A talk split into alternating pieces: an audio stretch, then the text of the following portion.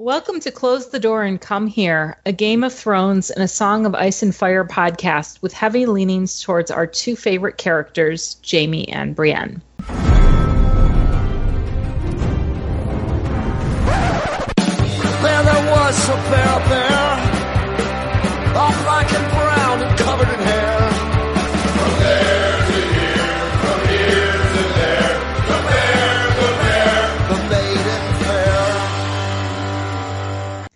Hi, everyone. I'm Kama, and you can find me at Grammar Saves Lives on Tumblr. And tonight I'm joined by Chicky Hey, I am Chicky. I am at the Chikrin on Twitter, I think. and Eon Hey, this is Eon, and I'm Eon Blue Negative on Tumblr. and Guile. Hi, I'm Guile. I'm at Door Podcast on Twitter. and our guest, Devin. Hi, I'm Devin GD Harpo on Tumblr and Twitter.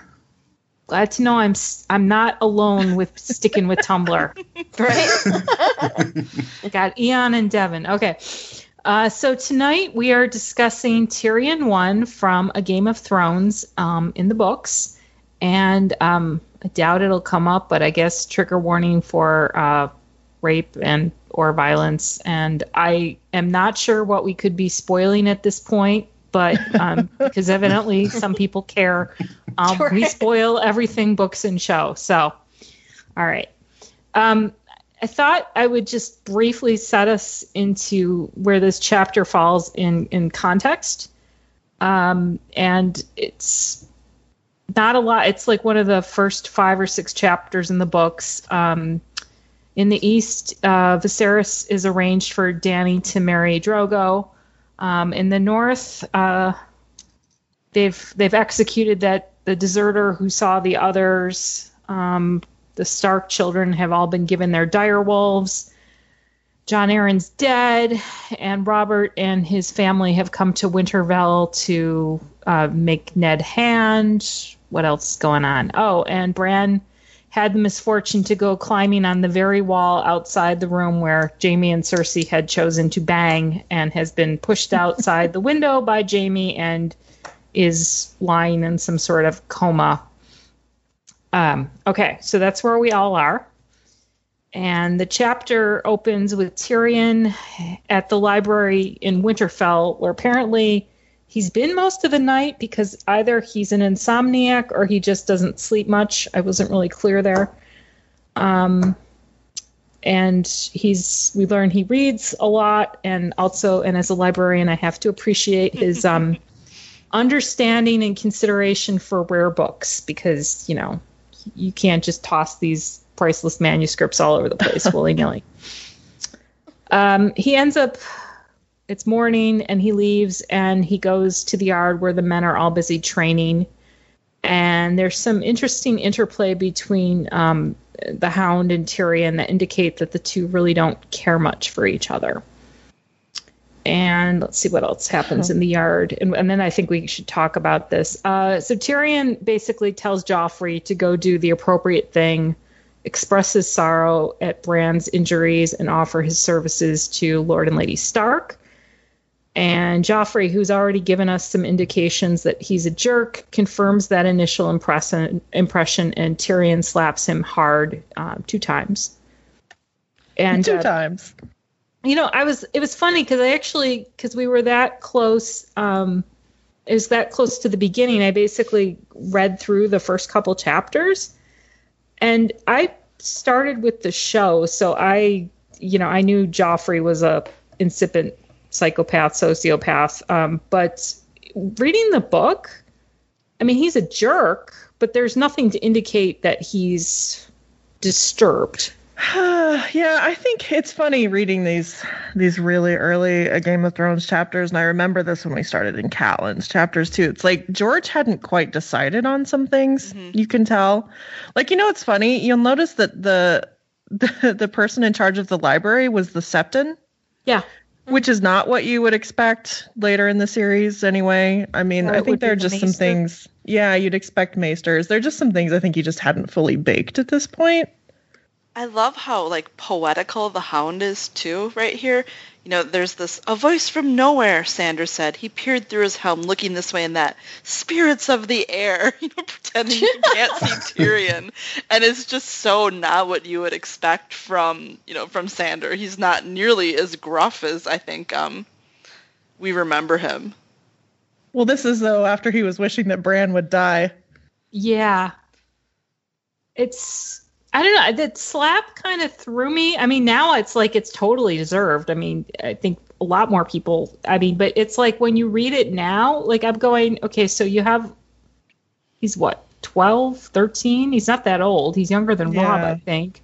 Yeah, he and is. he's been a jerk. He's been pouty, but he hasn't done anything that. I mean, I think being an inconsiderate teenager is kind of different than you know being a sociopath. Although maybe parents would disagree, but um, but but like Tyrion, like basically wallops him like twice. Well, I mean, to be fair, he and Joffrey and Sandor were just sitting there saying that they wished that Bran would die and much more quietly than he is dying. I mean, like, I wouldn't say it was, you know, a benign exchange that, well, yeah, it was not a benign exchange that Tyrion overheard. I mean, you know, and I think you kind of have to go with the there's there's backstory here with Tyrion and Joffrey. Well, I mean, like that's what you assume. And yeah, I think because and Sandor. Oh, sorry. no, go ahead.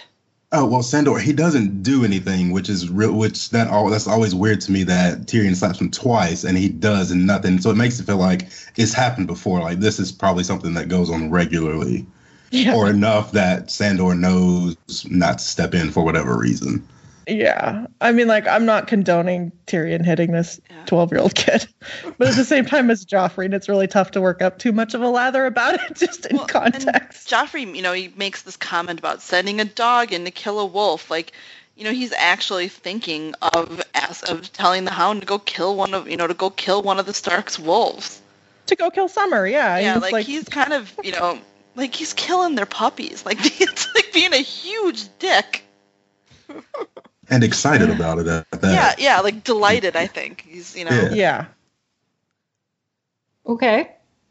that I, I just I mean I just maybe I just know more teenage boys at this moment in my life, but I don't know. I just it just it it isn't like firmly established just how disturbed he is. So I just it kind of gave Oh me no, I don't think I don't think so either. But I mean, it's certainly established I think that he's these a are- dick. These are your early hints. I mean, these are not things that a, a nice person says. Yeah, when well, it's a child is dying. Yeah, like this this kid's a jackass. However, no, I don't think. I mean, you'll see it when you see with Cersei and Jaime. I don't think George had completely resolved upon uh, who was who, where what was, he was what. going Yeah. with characterization at this point, and including Tyrion. Really, I don't think Yeah. he's fully Oh, Well, yeah. realized. Well, remember in the Jon chapter, a couple chapters before this one, whenever Jon meets Tyrion, he does this somersault. Yeah. well, that's Yeah. right. Yeah. And then like this chapter, his legs are hurting and can barely walk upstairs. Right. Yep, yep. It- and it's like, why didn't you edit one of these? I mean, you know, I, this is more realistic. I think, you know, people Well, yeah, I mean, although to be have fair, dwarfism do have serious joint pain most of the time. Well, Everything's and if you've been presumably in a sedentary position for what most of the night, your joints are Mhm. going to ache when you get up. I mean, that's Yeah. just how that works. yeah, I mean, although Tyrion is what all, all of twenty two or twenty three at this point. I mean, Yeah. No, but I, I think so it's much for- just well, this is true, but yeah. so I don't um, know. I, I just you just get you just get kind of like having read the whole series so many times and knowing it as well as we do, you just kind of get this feeling of oh he just really hadn't decided that yet, had he? So Tyrion decides to go join his family at breakfast. Um, interesting side note: I didn't. I think I missed both times I've read this, or several times I've read this book. They're in the guest house at Winterfell. I don't know why that just struck me. I don't know. It just seems Mhm. such a Hollywood kind of, you know, where everyone's got a guest house in Southern California or whatever. It just seemed a little weird, but okay. Well, I Um, mean, castles in theory, you know, I mean, like they would. Um, here, I'm going to defend this. They would like, you know, you, you'd start with like a central keep, and you would slowly add on to things. And so, I think when you think of something like Winterfell, as big as it is, you think of like, you know, just an addition that someone threw on at one point. And that's where they throw the so gas. it's like those McMansions from hell, basically. pretty much, Yeah. yeah. Okay. So everyone's uh, ha- there except Robert and Joffrey because Joffrey is still in the yard, and Robert is spending all his time with Ned. And I have to say, even though I think it's stupid, Nedbert, hello, You're I mean, really. because I mean we know Crossover. Catelyn is just in Bran's room and won't leave. So you know, I'm just saying. They're just busy crossing swords, Yeah. doing their thing. I mean, he's comforting him. Yeah, I mean, like it's hard to imagine Robert putting that much effort into any of his own kids being No. ill. He would totally Well- be like way more broken up about one of Ned's kids than he would his own. Oh, I think that's. Like Um, he, he would. Well, plus he'd have to deal with Cersei, which would just make it way more annoying. Like, so yeah, go hang out with my best bud and warn about his child, or hang out with my nagging wife who hates me. Yeah, Well, I mean, and nag, like hang out with my best bud without his pesky wife in the way. mhm, Oh exactly. Um, I thought this passage kind of was interesting, um, although maybe it's what Chicky was talking about. He has a large heart, our Robert, Jaime said with a lazy smile. There was very little that Jaime took seriously. Tyrion knew that about his brother and forgave it. During all the terrible long years of his childhood, only Jaime had ever shown him the smallest amount or smallest measure of affection or respect, and for that Tyrion was willing to forgive him most anything. Yeah, I mean, I feel like Tyrion Tyrion knows Cersei like really well. He doesn't know Jaime at all. Unless it's like Chicky said. That yeah. Oh, I this think has it's not definitely been that um, too. But I don't think that even in later books, I don't. You know, Tyrion doesn't really know Jaime that well. But I think yeah, this Jaime is not the Jaime that we get eventually, and it's not. I think so much No. just because Yeah. of you know the arc he's on. I think it's because you know this is a really good example of you know George as the gardener. Yeah, it's Well- also though. I, I think it's he does this deliberately though too, where we've got this POV structure. The POV character is thinking or saying something about somebody, and you're inclined to take it like for face value, and it's it's Yeah. either incorrect or there's something there's something unreliable going on there.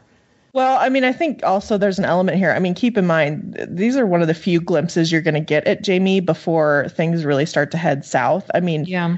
We don't see much else beyond like what happens around the turning of the hand and stuff where you know first you know robert makes mm-hmm. fun of jaime and smacks him around and then you know jaime gets you know his Yeah. ass handed to him in the list i mean there, you get the impression right the jaime that you see later is a jaime who has been severely sobered and yet he still is a little bit of a you know like jokey jackass so Oh, you can imagine what he might have been like at this stage of the game But I still think he it's probably all didn't take much seriously. I mean, uh, yeah, obviously he it's has, a- front. you know, You know. it, it is Yeah. a front, obviously, but I think this is a more lighthearted Jaime than you see later. I think is is one way to look at it. I'm not saying that. Yeah. I'm not saying George didn't kind of change his mind about some of what he was doing with him, but I mean, this is a Jaime who's pretty carefree and who's definitely not taking responsibility for things he should be taking responsibility for, which I think Tyrion is pinning on him right here.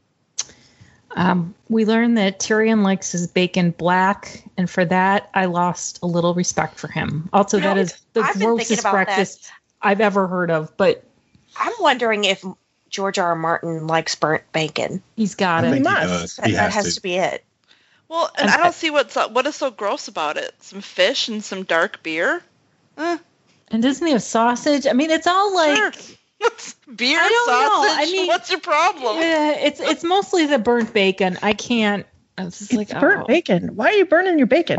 I get crispy bacon. I get, you know, like don't Well don't done. I mean- Yeah, crispy. crispy, absolutely, but burnt, no. Yeah, yeah. Maybe it's a good hangover cure. Ooh, I like I this never- theory. Could be. I mean, if anyone would know the hangover cures, it's got to be Tyrion Right. and George. His George. hangover where he's been in the library for the past twelve hours. Or Maybe whatever. we should try this on our next drunk drunk cast. cast, like the next Oh, day. and then report back. Um, yeah, I'm not. I'm not burning bacon to to prove a theory. I Sorry. mean, I might burn Yeah. bacon out of neglect. I'm not gonna lie. Um, so There's also this is an interesting passage, and and we've talked a little bit about Jaime's dubious fashion sense, and here we go. Um, Tyr- Tyrion turned back to his siblings, twins, male and female. They looked very much the part this morning. Both had chosen a deep green that matched their eyes. Their blonde curls were all a fashionable tumble, and gold ornaments shone at wrists and fingers and throats. Tyrion wondered what it would be like to have a twin and decided he would rather not know. Bad enough to face himself in a looking glass every day. Another him was a thought too dreadful to contemplate. That kind of thing just breaks Oh my heart a God, little bit. this thing where But- they dress alike. Just, I, especially later when you know Cersei doesn't even want him in the same room as her children, but she's fine with them wearing you know matching outfits. Do you think that they make the kids wear match? Like Tom and Myrcella have to wear matching outfits? God, like brother sister. No, I don't think they do. I honestly don't. Maybe like that. Well, no. Cersei seems very much the type who would like the mini me kind of extension of herself. Yeah, I could. But it's just see- like, oh man, he really likes the gaudy. I mean, Jaime. oh that God, yes. I mean, like, are, are they planning the outfits out? Is it just like the night before?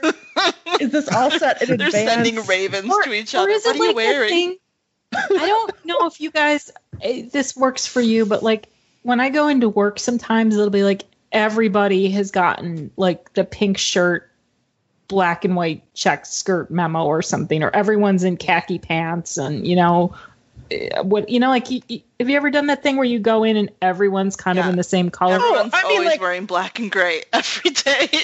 I mean, yeah, and like I've had this happen like with my husband where like we'll walk out and we're wearing, you know, the same colors and it's like, how did this happen? I don't even know how this you know, I mean, yeah, I get that once in a while, but Tyrion kind of makes it sound like, you know, this is something that they do. Well, don't you feel like maybe Cersei would buy or not? You know, Cersei would have clothes made for Jaime for like off-duty time, and you know, have Oh, them yeah. made to look like hers, basically.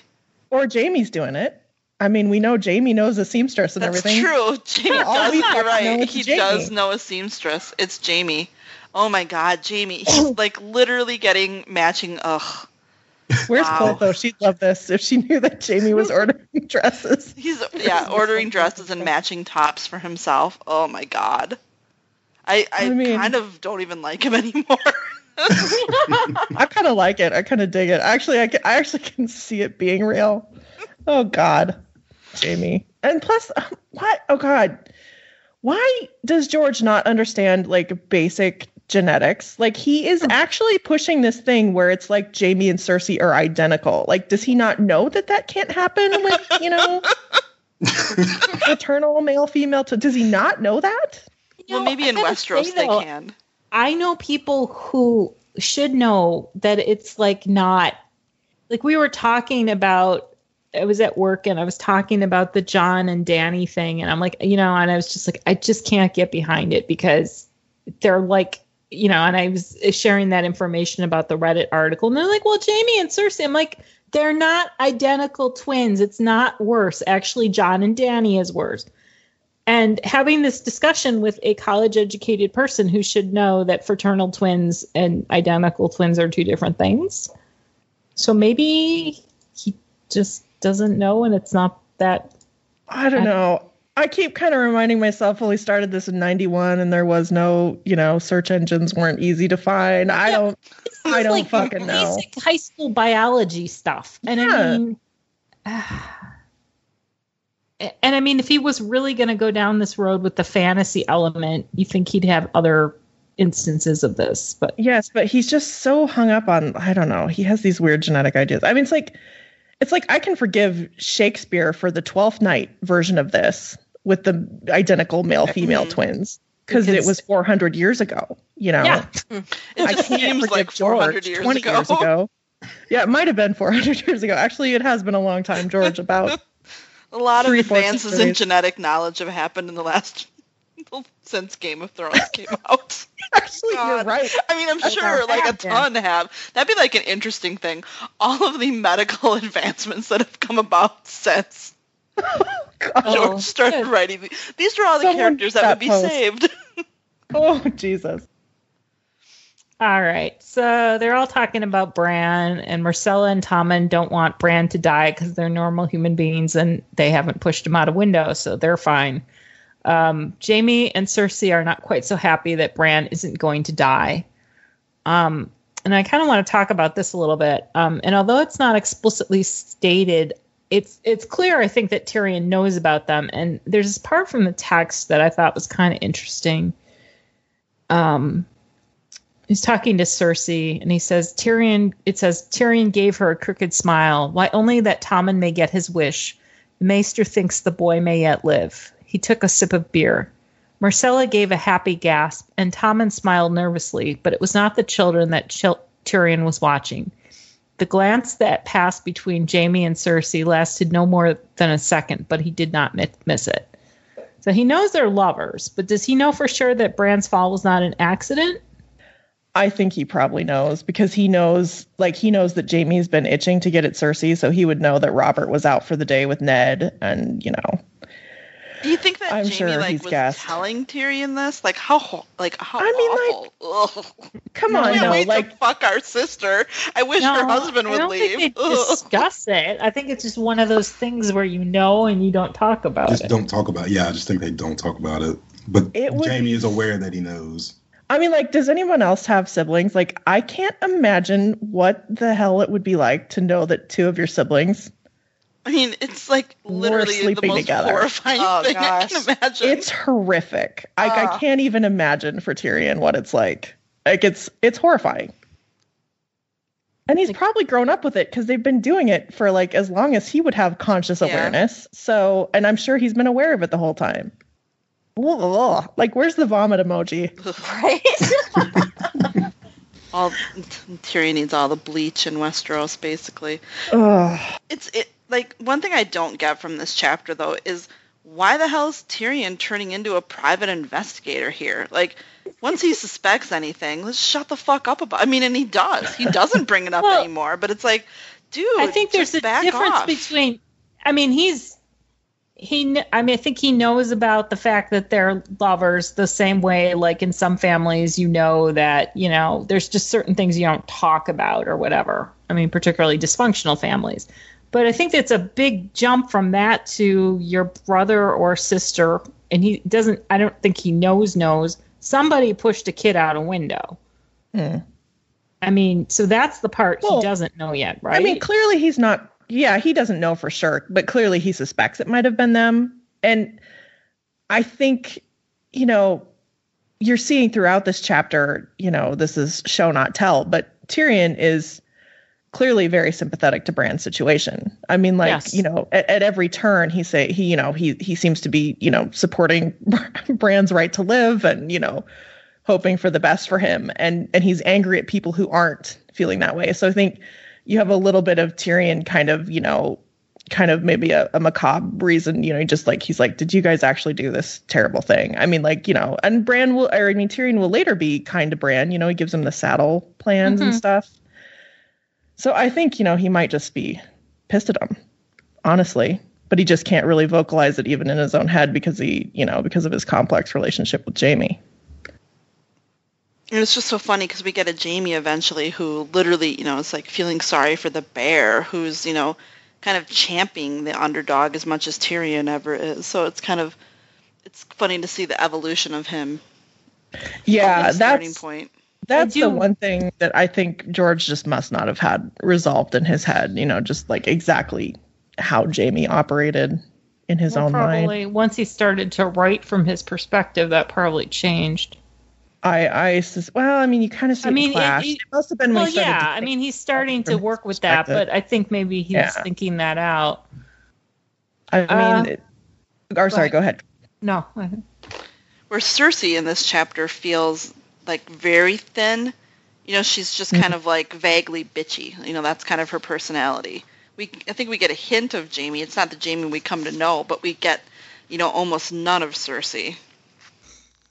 we do get like she she's um he talks about he Tyrion's planning to go to the north to see the wall and piss off the top, and she's annoyed. First of all, she's like horrified he's planning to stay there because clearly she's not enjoying her trip to the north either. And then this idea and like because she'll pack off the kids after that conversation because they don't need to hear his filth. And i'm like him pissing off the wall compared to what they could be talking about that's not filth. Um there's also there's an interesting they're talking about the dire wolves. And it's interesting that we learn how each of them has bonded with the stark children from the lannister perspective um, and also cersei doesn't like i forgot about this she doesn't like the dire wolves from the get-go and she doesn't want them coming north which might explain also partly why when she has the chance she has lady killed um, Yeah, that's pretty well set up here that she already didn't like them. and know, Um, it is funny. It's it's interesting the way that you describe her as being thin because I agree with you. There's very little to go on here. I mean, other than you know that you can tell something's wrong with her dynamic with Tyrion. hmm and she seems unpleasant but Right. that's Yeah. but there are a lot of there are a lot of reasons why she might seem unpleasant and they're not really Yeah. particularly well expressed But I mean, compare this to like the interactions that that Cersei and Tyrion will have in Clash, and it's so tame. right Yeah. now this is like well Well, even you know, you know Tyrion's interactions with Myrcella and Tommen in Clash, like here he's like benevolent, like fun Uncle Tyrion, and you know he's kind of ruining their lives in Clash or trying to, basically. well i don't know. I i'd argue that sending Myrcella away is for her good.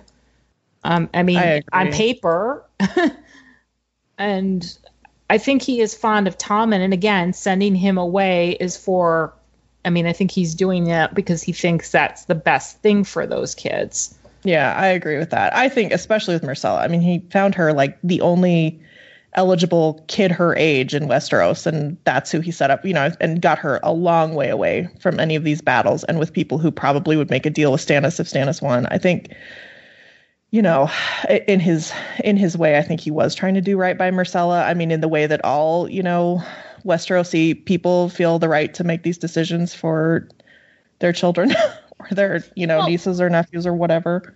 and he didn't even i mean he arranged the marriage but it wasn't like he said and you're marrying the, you know right now. It was like you're gonna go i mean granted it was more like a hostage thing but it was like you're not gonna have to marry him instantly. You'll have a time you'll have time. I think he was making decisions that he thought would be I don't know. He i mean that her- they turned out not to be is one thing but i don't think he he sent her to the people that would have the absolute most reason to kill a Lannister kid. Well, but I mean, in a way, and he's right here, if they were thinking that is the absolute last thing that they would want to do. Um, you know, he's, I think what he's thinking is correct. And I mean, it's true.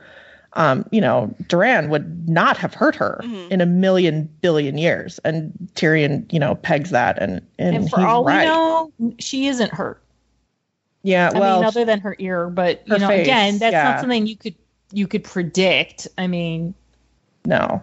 I mean, what happened on the show, yes, that was much more Well, that's. insane. I mean, those But- aren't even the same characters.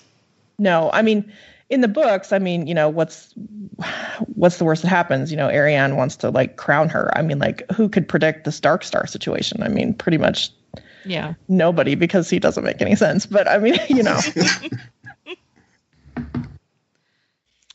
So there's more discussion about Cersei is they're both Cersei and Jaime are justifying how Bran would be better off dead, and there's um thought a nice bit of well, I don't know if George had this in mind, but there's a nice I'm gonna say he did. There's a nice bit of foreshadowing here.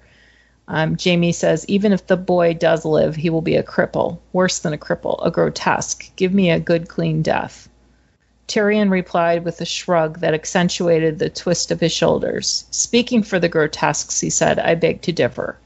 Death is so terribly final, while life is full of possibilities.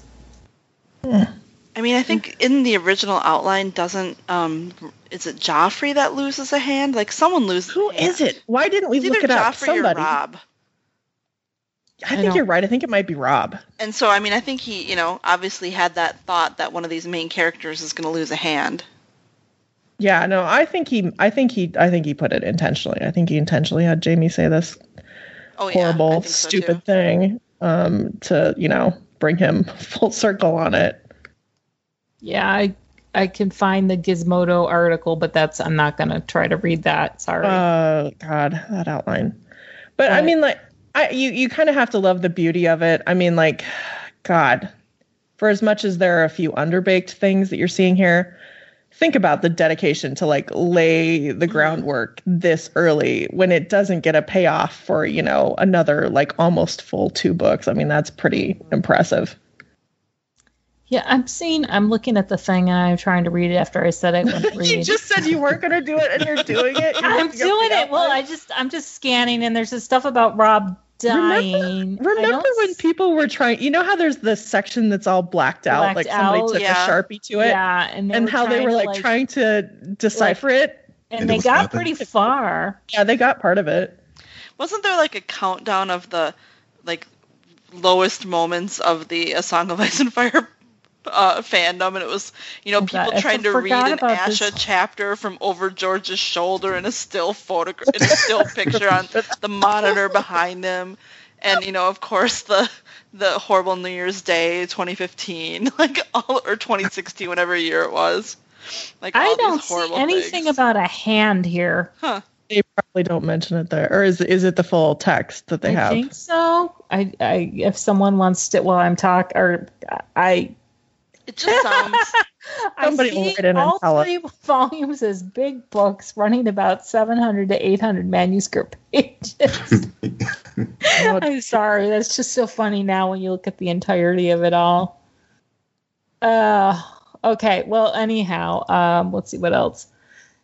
Um, Tyrion says he'd really be interested to hear what Bran might say if he wakes up, and Jaime comments that he wonders whose side Tyrion is on. Seems like a really stupid thing to say out loud, but um, Tyrion's mouth was full of bread and fish. He took a swallow of strong black beer to wash it all down and grinned up wolf- wolfishly at Jaime. Why, Jaime, my sweet brother, he said, you wound me. You know how much I love my family. That's the chapter. So, it's so weird that they have this like you kind of think that there's going to be conflict between Tyrion and Jaime, you know, that never happens in in anything to do with this, you know. Hmm. Well, yeah, eventually, but not right now. yeah, Yeah. I was Yeah. gonna say much later, but yeah, yeah, it is. I don't know. I, I mean, like George, there there are just elements of this that just feel under underdone. I don't know. He just hadn't resolved on some things that he will. What's weird is I think he decides most of them by the end of this book. So why he didn't go back and edit this, I don't Uh-huh. know. Well, it's a, you know, this is one thing when I have uh, several times attempted to reread through the whole series, and this book goes fast. This book is Mhm. fairly lean. I don't know if it's underdone. It's fairly lean. There's a, a clear narrative going on that just keeps you moving and propelling through. It, it's unlike say yeah. Clash, where you're like, wait, who are all these people and why do I care? And it's the pace slows down. Well, and I think it's really that there's, you know, there's three and a half main stories. You know, you've got with a clear narrative. You know, you've got Ned, you've got Jon, you've got Dany, and then you got your kind of half story of Tyrion and Cat. Well, and there is stuff going hmm. on with with the kids, but Yeah, it's all but pretty much it's it's all it's very like the pace is quick. Right.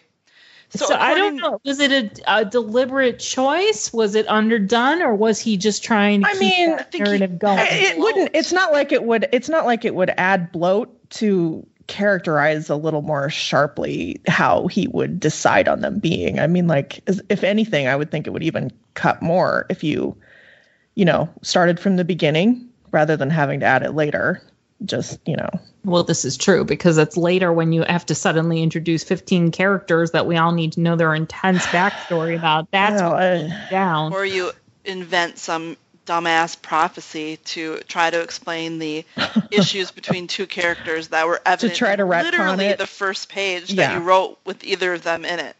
So at any point in the three books before, you could have written something to explain it instead of your dumbass prophecy. Yeah. Well, and like he just hadn't completely resolved that that you know Cersei was going to have narcissistic personality disorder at this point. I mean, I think he meant her to be kind of a bitch. right. I don't think he had- crazy. not necessarily, you know, completely locking in conscience like she is in reality. And I think, yeah, I think he just he just had not decided yet. Therefore, he didn't nail her from from the first few words. And um, I don't know. I don't know why. I don't know why he didn't go back and fix it because you kind of get the feeling by the end of the book he had. But I don't know. I mean, God only knows. So in the outline, it says Robb will win several splendid victories and maim Joffrey Baratheon on the battlefield. So is that so, it? Oh, so that's Joffrey probably was going to get maimed. Wasn't And Sansa also going to have his baby and like be Yep. torn or Yeah. something? Yep. Yeah, she marries him. And then there was the exciting Arya and Tyrion thing, Well- which just Jaime and Tyrion and their allies were going to beat Robb, and Robb dies in battle, and then Tyrion will besiege and burn Winterfell. So I mean, you know, Arya's got a fairly solid reason to not want to uh, hook up with them. Any other thoughts or overall thoughts on this chapter? I'm sorry, I can't even answer that, Guile. I, I just can't. The the thought of Tyrion and Arya is just too bizarre. It's just so weird. And God knows there is some strange, there are some strange ships on an AO3, but I don't. Now I got to go look to see are there any You Arya know, tier. you know the answer, comma. You know there's gonna You know be. I do this every time. It's like, oh, there's rated E fanfic of Anne of Green Gables. Let me go. You know, There is. Oh God. Yes, with blood play. It's I kind don't of think I can do that. Besmirched. Yeah, I don't want to be besmirched It's actually with that. pretty good. It's um, it's Anne and Diana doing um blood play, and it's actually kind of hot. Oh, no, no, God, what is I the know. world I coming was like, to? oh, that just seems so wrong. And then I'm reading it, going, this is actually quite well done. Well, just because it's well done doesn't mean it should have been done. All right, I'm looking up right now to see if there's anything with the two of them. Childhood ruined. Yeah, I mean, young adulthood so ruined. I I know there's Arya Tywin because I made the mistake of reading that. What? Yeah, there's quite a bit. People, When I- what's people? What is wrong with you? Oh my god. You know, I don't know. When I first entered the fandom, I was looking for Tywin fanfic, and I didn't understand what the slash meant. I didn't realize that that meant that that was like a, a sexual or romantic pairing. So I'm just like, oh, I like Arya and Tywin on the show. Okay, I'll read this. And then I'm like, oh my god. I actually don't see any. I could be searching for it wrong, but maybe it's just one of those rare pairings that just hasn't. The funniest thing to me about him thinking he would do um, Arya and, and Tyrion is that like Tyrion is actually in love with Arya. yeah, Because it's funny because he does hook Tyrion up with a Stark girl, but you know, like you'd never get the feeling that Tyrion has anything like romantic feelings for Sansa. I mean, like I realize there's some disgusting sexual stuff, but I mean, like I never get the feeling that he's remotely in love with her. no. Right now, he, if anything, I don't think. Uh, yeah, I mean, I think it's just. It's Yeah. I mean, I think the one thing from this chapter is, you know, it definitely sets us up for oh, Tyrion's awesome. I love Tyrion. Yay, Tyrion. And, you know, the slow decline of Tyrion Right. over like until like you see his name as a cheddar as a cheddar as a chapped you can tell him from Wisconsin when literally the, the slips I, I, right I know exactly cheddar. what you mean by that, though. A oh, chapter oh, there header. are That's- nine Yeah. stories. Because I know you were all wondering, there are nine stories with Tyrion and Okay. Arya. Yeah, you see his name in the chapter header and it's just like, oh, stomach just churns. Oh. I mean, uh, Well, right now, I mean, I remember liking him initially. I think my loathing started in Storm of Swords. Um, but right, and it wasn't even loathing. It was just sort of like, oh, really? We're gonna do this, really? And I was just more annoyed at George. But right now, I I liked him as a character. It's funny because, you know, I think one of the things that came out of the cat chapters that we really liked was the sense of her as, you know, an individual human being with flaws and someone that you wouldn't always like as a human being as a person like you wouldn't necessarily like to like have dinner with her all the time but you liked reading about the character because she seems like a real person and I don't know that we'll feel that way about Tyrion. Like his flaws are flaws not in the way that make him more real, kind of. Like they kind of Yeah. make him um less real in a way.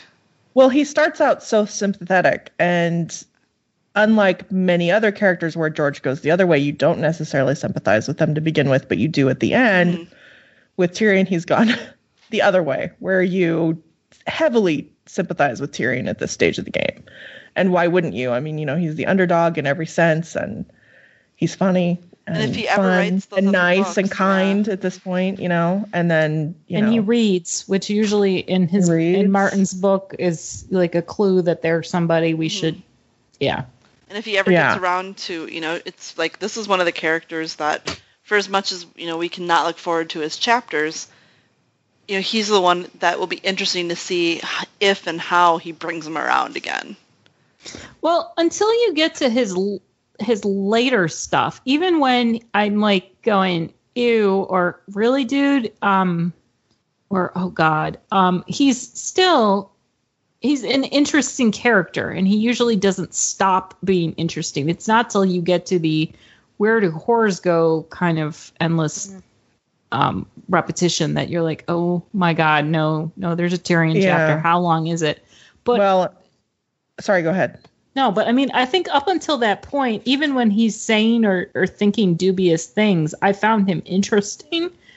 And I always was, I would look forward to, to sort of seeing where his sort of commentary and where he would take us. Yeah. Well, see, my I would posit there that up until dance, Tyrion is in the thick of every bit of the most interesting parts of the story.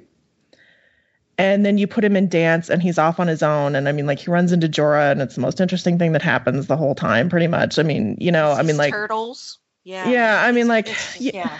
he runs into Jon Con and he runs into, you know, Aegon, but like we don't really know them and we don't really care and we know they're not a big deal because they're being introduced too late. You know, so I I mean like it's just he he he turns into a huge asshole. I mean, yes, but also he's not in the thick of the interesting part of the story or the part you really care about, I guess is what I should Hmm. say, the part you're invested in anymore. And so he, he loses both those things and so it's just tough to even care. Like but he loses because he doesn't have a, you know, his story doesn't finish in dance. Like he's one of those characters that is, you know, they're that whose storyline is cut off. And Mhm. so we don't even get the satisfaction of him doing the things that we sort of think should be happening. Like he never never meets Dany. He never see you know, he doesn't meet the dragons yet. He's not in the battle. doesn't even It's like fucking meet Barristan for fuck's yeah, sake. yeah. So it's, you know, yeah, nothing Like that at least would have been satisfying for God's sake. At least that. Jesus. Sorry, I I'm just having some latent George rage. You guys, I like had this thing happen this afternoon where I kind of like drifted off, and I like woke up like it not not like a wake up. You ever like doing work and you just kind of nod a little, like you didn't get enough sleep, like I did Yes, last night. all the time. I like woke up and I had this weird deja vu feeling that George had announced that Winds was coming out, like that Winds had been announced. Oh no! Oh, and wow. let me guess. Did And you go to like look that up? and I went through this whole just like you know emotional whatever with it, and so I'm mad at him again because He can't even win there, man. he can't. Any other thoughts? Okay. uh, do we have mail? We do. We've got some letters and some messages on Tumblr.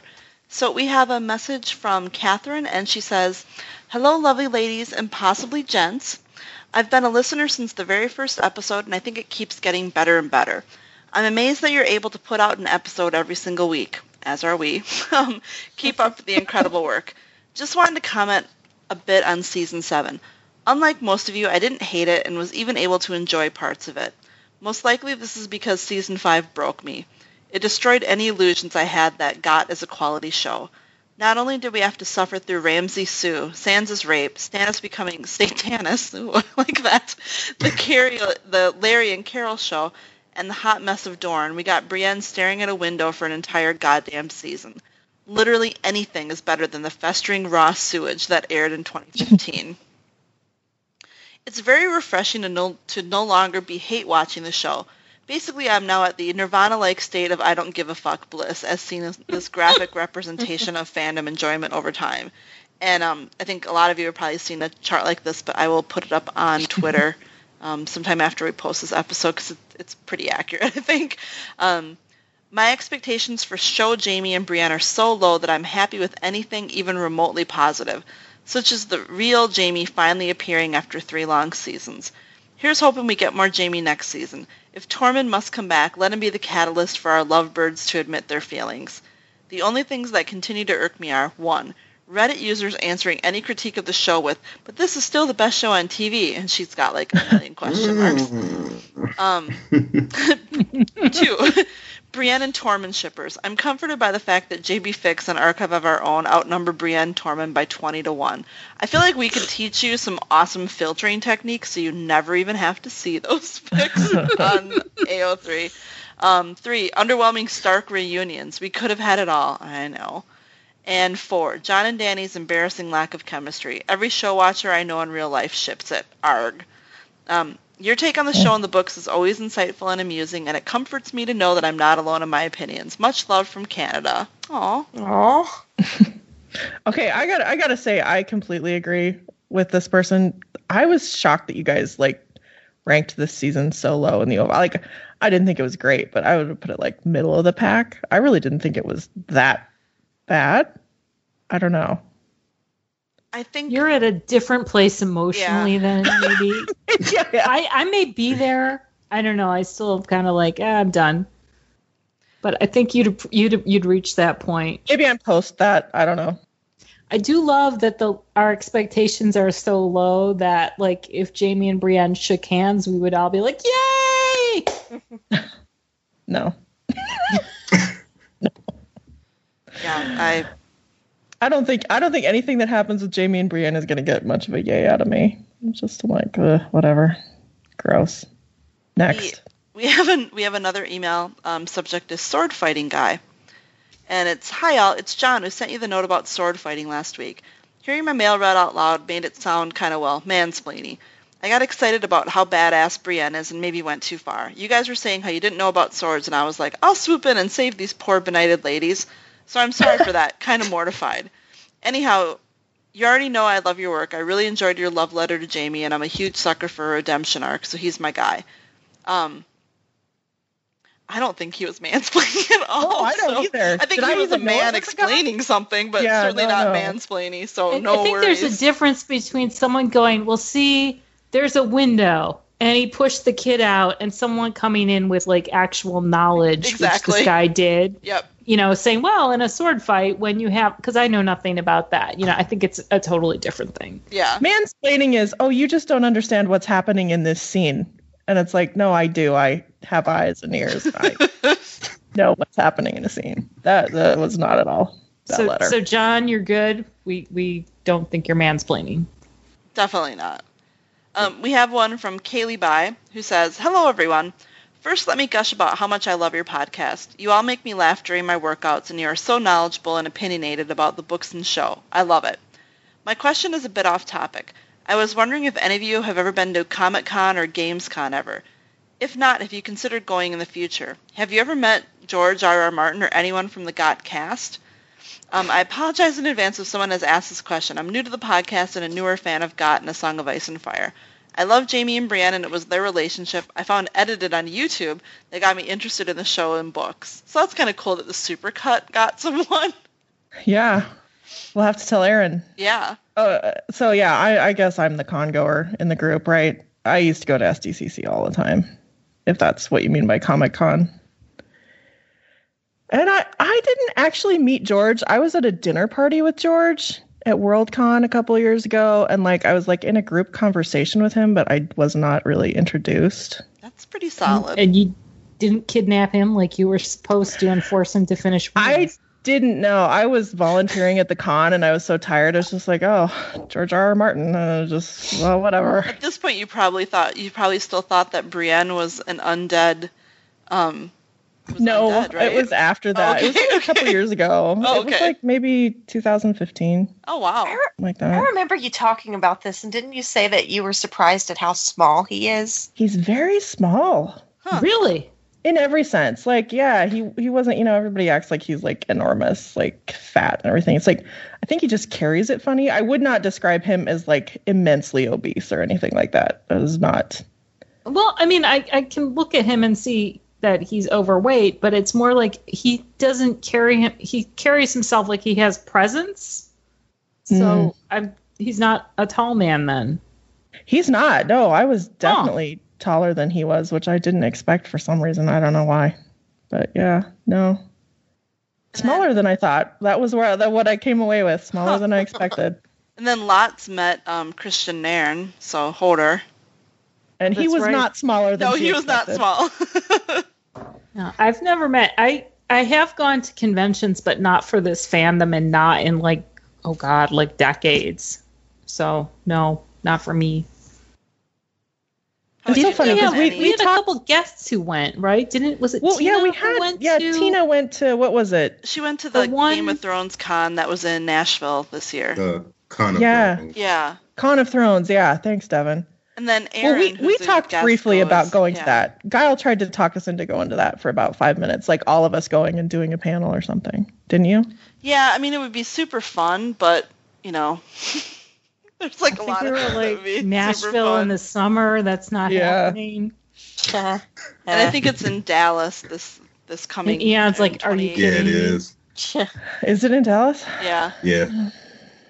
I've so been it's to a Dallas. little bit cheaper. Devin, are you gonna go? Mm, I don't know. If I didn't go to the one in Nashville, which is only a four-hour drive for me, I probably won't do Dallas. Yeah, well, I'm not going. You, we all know how I feel about Texas. Sorry, Eon. Aw. Aw. So we've got some. Um, we've got some. I was. I literally cannot even think of the word. Some messages. Tumblr. Wow. You know, when the mind goes, it just goes, kids. Um, Font says, Hello, ladies. I was so embarrassed when you read my question, but so very glad with your answers. Your Jaime appreciation healed me. I was wondering about what your first impressions of Tyrion were when you first read the books, and whether you liked him and what and whatnot. Thank you.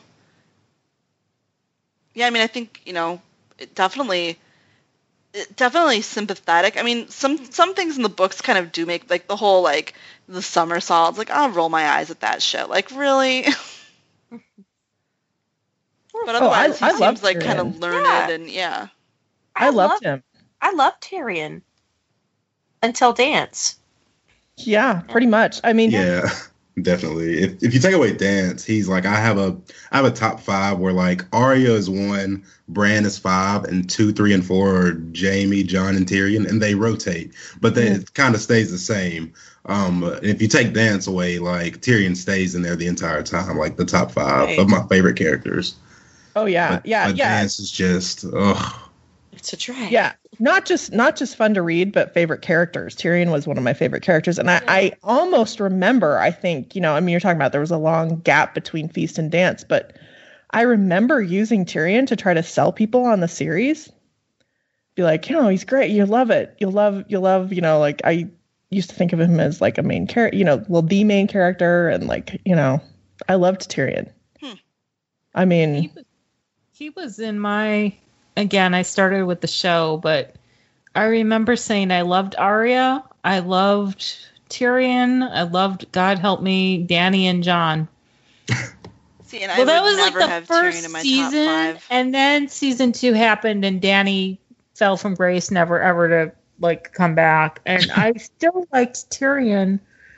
And then I think I was reading the books, and by the time I got to dance, I'm like, what the hell? But up until then, I thought he was uh, interesting and cool, and I don't dislike Yeah. Tyrion. I'm just more in the like for you know going into the top five. You know, I've got I got to have room for like my Theon and my Davoses and you know like that side of that set of characters. And Tyrion just doesn't um crack the top five for me.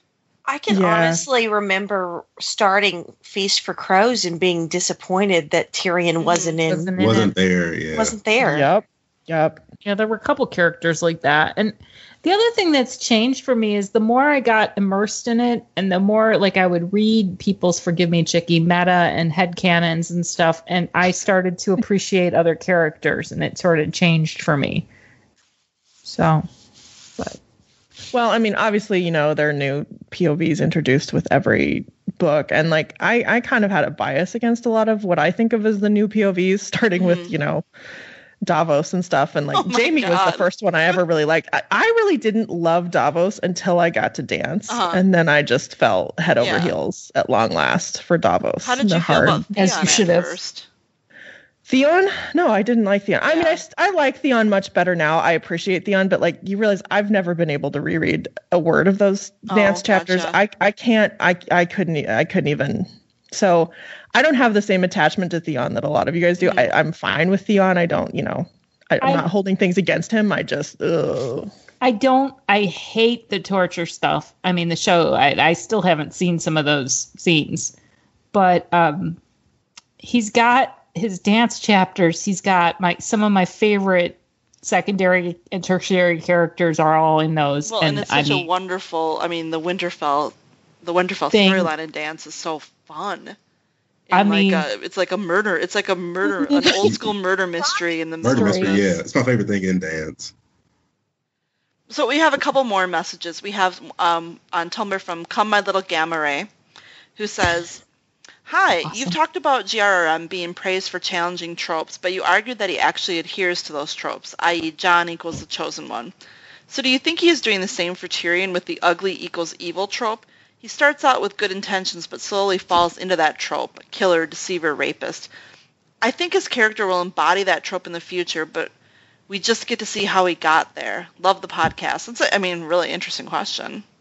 Hmm. I mean, I I, I want to clarify something here. Personally, I would never describe George as a trope um, subverter. I think he likes to subvert reader expectation more than anything. Hmm. I don't know that he de- necessarily takes all tropes and it's like, I'm going to turn this inside out. I think he's just like, oh, well, they expect me to zig and I'm probably going to zag. I mean, like, I don't think that it's, you know, he takes something and deliberately tries to tear it apart as much. That's not what I've ever seen with him anyway. So, I mean, I don't know. I doubt it with Tyrion. I honestly, I think it's one of those things where, sadly, you know, in this world of misogyny that we live in, I don't know that George realizes how bad he's made Tyrion in a lot of people's eyes. I'm not sure that he realizes how far past redemption he's taken him with stuff that happened. I also at the end. think he's written some stuff. I mean, he's written himself into corners in certain places and may not, well, clearly doesn't know how to get out of them. But Mm. I, I think some of this stuff just sort of, he took it in places, and I don't know if you can walk that back. I mean, I've seen theories like about who Penny is, about certain things, about um, Tysha, that there are certain things that he might have to, you know, confront all these things, but we may never know that if that's happening. So, yeah, I, I don't know. I don't. I doubt he intended. I I doubt his intention was, oh, I'm gonna gonna take the ugly thing and turn it inside out. I I don't feel that personally. So we've got one final one. Um, it's an anon on Tumblr who says, uh, this is like really complimentary, so it's a little embarrassing almost. Um, you guys are like one of the best GOT podcasts. Some other GOT podcasts I've listened to usually give D&D too much slack when they don't deserve it. D&D don't care if you like the show or not, and some podcasts like Game of Owns give them too much appreciation. You asswipes became famous because of the true A Song of Ice and Fire fans, and now that you're famous, you don't care about the little guys that help you get to that position. Anyways, love your content and your podcast. Well, for a minute, I thought they were calling us ass wives, and I'm like, oh no, okay, That's what it sounded like. that's complimentary. Okay. Well, I think some people are really. Um, I I don't know. I mean, like I listen to some of those podcasts. I don't know if it's so much that they want to suck up to the producers as it is, and like I'm going to be really frank w- with you here, and it's something that we've just never bothered to do, and that is, I think there are podcasts where they're concerned about keeping their listeners, and I'm not saying we don't love having you guys, but if you think for a minute that we're censoring ourselves because we're afraid that you'll check out, no, like we just don't. I mean, you know, we just say what we think. And I think a lot of podcasts, they have a little bit more maybe awareness of how the audience will accept things that they say. And I Yeah, think too, yeah, I think so too. there's, you know, I mean that's the thing. Like we can hate the show, but it's not like, you know, I don't want to hate it. I want to love it. Like how much fun would it be to like love the show and, you know, be excited about it. Like that'd be great instead I of miss just being those days. Yeah, I mean that's super that's super fun. And I remember that eagerness. You'd sit down, you'd be like watching the credits. You go, Yeah. yes, so and so's on. Yes, so and so's on. And then the excitement, and they're showing us a new thing, and I was all over the place. And, And, now you know, it was just yeah. and sometimes it's just really hard to you know it's really hard to give up on shows sometime or to you know you convince yourself that it's good because you want it to be so bad you know Or it's the only ending you're going to get for books that you've been reading for a Well, I mean, thousand years. yeah that's why you watch it that's not why you enjoy it though like there's a difference Yeah, that's why I didn't check out after season five. Like I, I'm just gonna stick it out and Mhm. see what happens. Ugh. We're like abused spouses really you know like oh we're just sticking it out It'll until the change. kids until the kids really go off to us. college you know and then they're out of the house then we can leave Oh golly, he won't do it again. it's terrible. Like we're abused by them, by them in that sense, and then we're abused by George, who's like oh. insisting on all these freaking Targaryen histories when all we want is the damn books. Ugh. Well, I, I think I'm finding my way to a shelter. I'm not, I'm not sticking around. Okay, any more? Or is that it? Mail. I mean. No, I'm sorry. That is it. All right. I've well, fallen. I had one job and I'm falling down on it. Sorry. you have several jobs, so I don't blame you. Um, well, I might be falling down on those too. All right. Well, please thank you, everybody. And um, to our listeners, please rate and review us on iTunes, um, Podbean, Stitcher, Google Play, and all the places. Uh, we love getting messages. So if you have any, you can email us at closethedoorand at gmail.com. You can find us on Tumblr at close the door and come here uh, on Twitter at Door Podcast, and you can also follow us on Facebook please consider supporting this podcast on Patreon. And our Patreon subscribers get benefits like special episodes and exclusive early access to new episodes. Uh, thank you to our panel, and thank you for listening. I'm closing the door. Get out.